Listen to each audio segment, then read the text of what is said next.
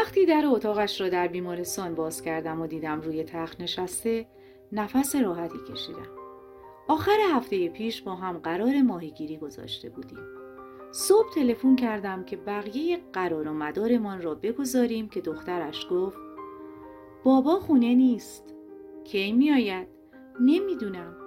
مامانت هست؟ نه اونم نیست. گفتم پس وقتی بابات آمد بگو یه تلفن به من بزنی. با خونسردی که فقط از بچه ها برمیآید گفت بابا رفته بیمارستان مرا که دید لبخندی زد دست گلی را که برایش آورده بودم به همسرش پروانه دادم و گفتم مرد حسابی اینجا چه کار می‌کنی؟ مگه قرار نبود بریم ماهیگیری؟ به صندلی کنار تخت اشاره کرد بیا بنشین می‌بینی که پشه لگدم زده چی شده تو که پر روز سر حال بودی؟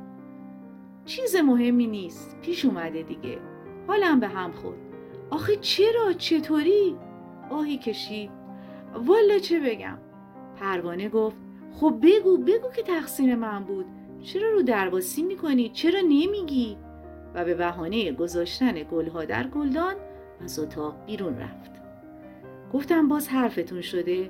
مرد حسابی چرا بهانه گیر شدی؟ حرفم رو قطع کرد. نه بابا دعوا نکردیم. پس چی؟ آخه اگر بگم باور نمی کنی. چرا؟ باور کن که باور نمی کنی. خب امتحانم کن. گفت خداحافظی. چی؟ نگفتم باور نمی کنی؟ باور کردن و نکردن نیست. نمی‌فهمم منظورت چیست. در حالی که خودش را کمی بالا می‌کشید و بالشش را صاف می‌کرد گفت پریشب منزل باجناقم مهمان بودیم. جایت خالی مجلس مفصلی هم بود. آخرهای شب بود که دیدم حالم سر جا نیست. نمی‌دانم به خاطر گرمای اتاق سر و صدا یا دود سیگار بود. همه در و پنجره ها هم بسته بود. خلاصه کلافه شده بودم. قرص فشار خونم رو هم نخورده بودم. می‌خواستم بلند شم و به پروانه بگم زودتر بریم. که اول چند نفر و پشت سر آنها تقریبا همه بلند شدند که خداحافظی کنند. با خودم گفتم حالا که مجلس تمام شده و ما هم تا چند دقیقه دیگر خداحافظی می‌کنیم و خانمان هم دور نیست بهتر از چیزی نگم. می‌دانستم هوای تازه بخورم حالم بهتر می شود. خب حالا چه عیبی داشت؟ می‌گفتی حالت خوب نیست. زودتر را میافتادیم. دی از همین میترسیدم. میترسیدم همه دکترها سرم بریزن.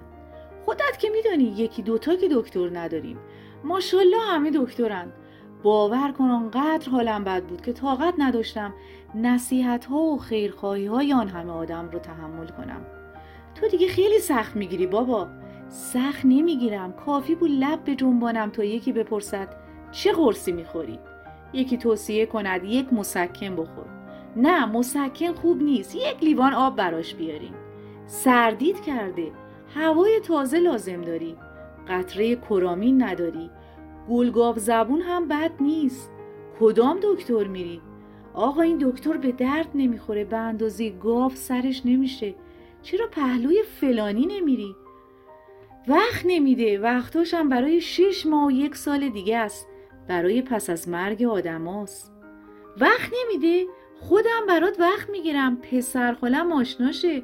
فردا تلفن می‌کنم معجزه می‌کنه. یه چای هم بد نیست. یه قاشق اصل بخور. و یکی دو نفر هم با لیوان آب و استکان چایی و یکی دو قرص توی مشتشان بیایند. نه واقعا حوصله نداشتم. مجلسم که تمام شده بود بلند شدم و به پروانه گفتم برویم خیلی دیر شده. سرش را کمی به طرفم چرخاند و دوباره حواسش رو به خانومی داد که داشتند با هم حرف می زدند. به دوروبرم نگاه کردم دیدم انگار تازه سر صحبت دوستان باز شده و هر چند نفر گوشه و کنار اتاق ایستاده و گرم صحبتند. انگار آنهایی هم که تا حالا دور از هم نشسته بودند تازه به هم رسیده و صحبتشان گل انداخته بود خانمی که با پروانه حرف می‌زد با حرارت موضوعی را برای او تعریف می‌کرد سرگیجه هم بیشتر شده بود حالم داشت به هم می‌خورد پروانه روپوش و روسریش را روی دستش انداخته بود و به نظر نمی آمد که خیال پوشیدن آنها را داشته باشد. آهسته سعی کردم روپوشش را از دستش در بیاورم و کمکش کنم. نیم نگاهی به من کرد و روپوش را از دستم کشید و به خودش چسباند. در همین وقت با جناغم نگاهی به مهمانها که گرم اختلاط بودن انداخت و با صدای بلند گفت حالا چه عجلی است که بلند شدید تازه سر شبه. به پروانه گفتم پروانه بهتر از را بیفتیم. من حالم خوش نیست. و رو به باجناقم که سر شب چیه؟ باید رفت. فکر صابخونه رو هم باید کرد. مگه فردا کار و زندگی نداری؟ بچه ها هم که هر کنم یک طرف خوابشان برده. باجناقم اعتراض کرد. به جان خودت نمی‌ذارم بری. فتانه تازه چای دم کرده. یکی دو نفر اعتراض کردند. چند نفری استقبال کردند و نشستند. بازوی پروانه را گرفتم و آهسته گفتم پروانه را بیفت. من حالم خوش نیست. با جناقم دستش را روی شانه هم گذاشت. بشین بابا. خوب راه از همه نزدیکتره. چرا مثل غریبه ها شدی؟ خانم هم صحبت پروانه گفت راستی پروانه فیلم بیمار انگلیسی را دیدی؟ نه اما خیلی دلم می‌خواد ببینم تو دیدی؟ آره چطوره؟ شنیدم خیلی قشنگه موضوعش چیه؟